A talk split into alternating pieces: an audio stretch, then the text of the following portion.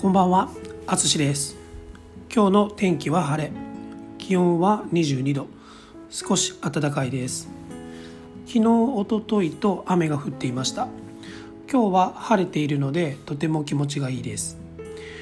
今日は家の近くにある水族館とこの地域で有名な鮭ですね、サーモンについて話します。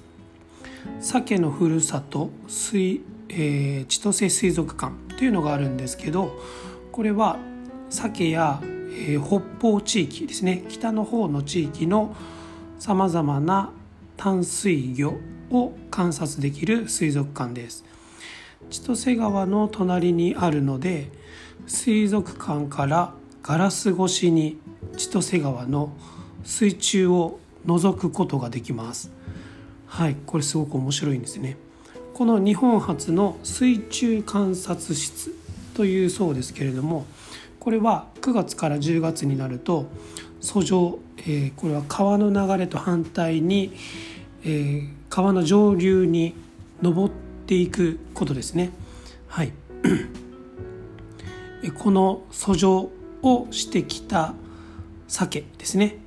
でその水中まあ、ガラスの窓の外の方が埋め尽くされて、えー見ることができます。それから、えー冬には産卵ですね。鮭が卵を産むところを見られる見ることができることもあるそうです、えー私も北海道に引っ越してきた時に行きましたがとても面白い水族館でした。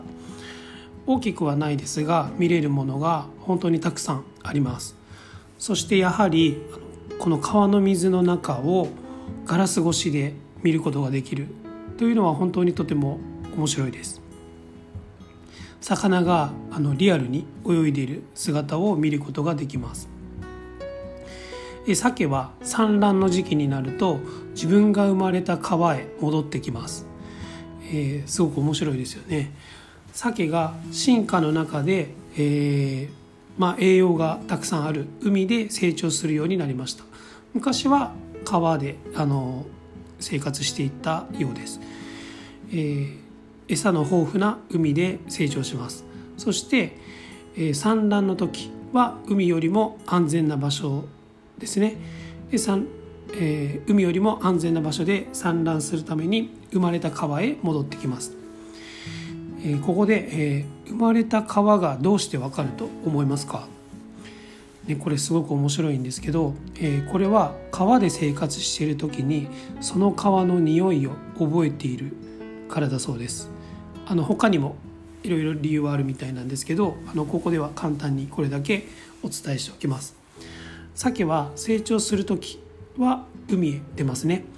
えー鮭に、えー鮭によっては日本から、ロシアやカナダの海を通ってアラスカの方まで行きます。それから34年後に戻ってくるそうです。生まれた川は匂いで判断しているらしいことが分かっています。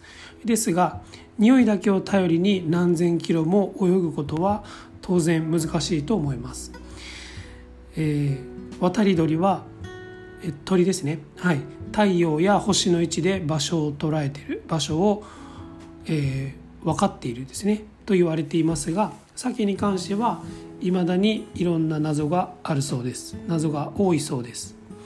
はいということで今回は鮭と、えーこの水族館について話しました今回も最後まで聞いていただきありがとうございますではまた。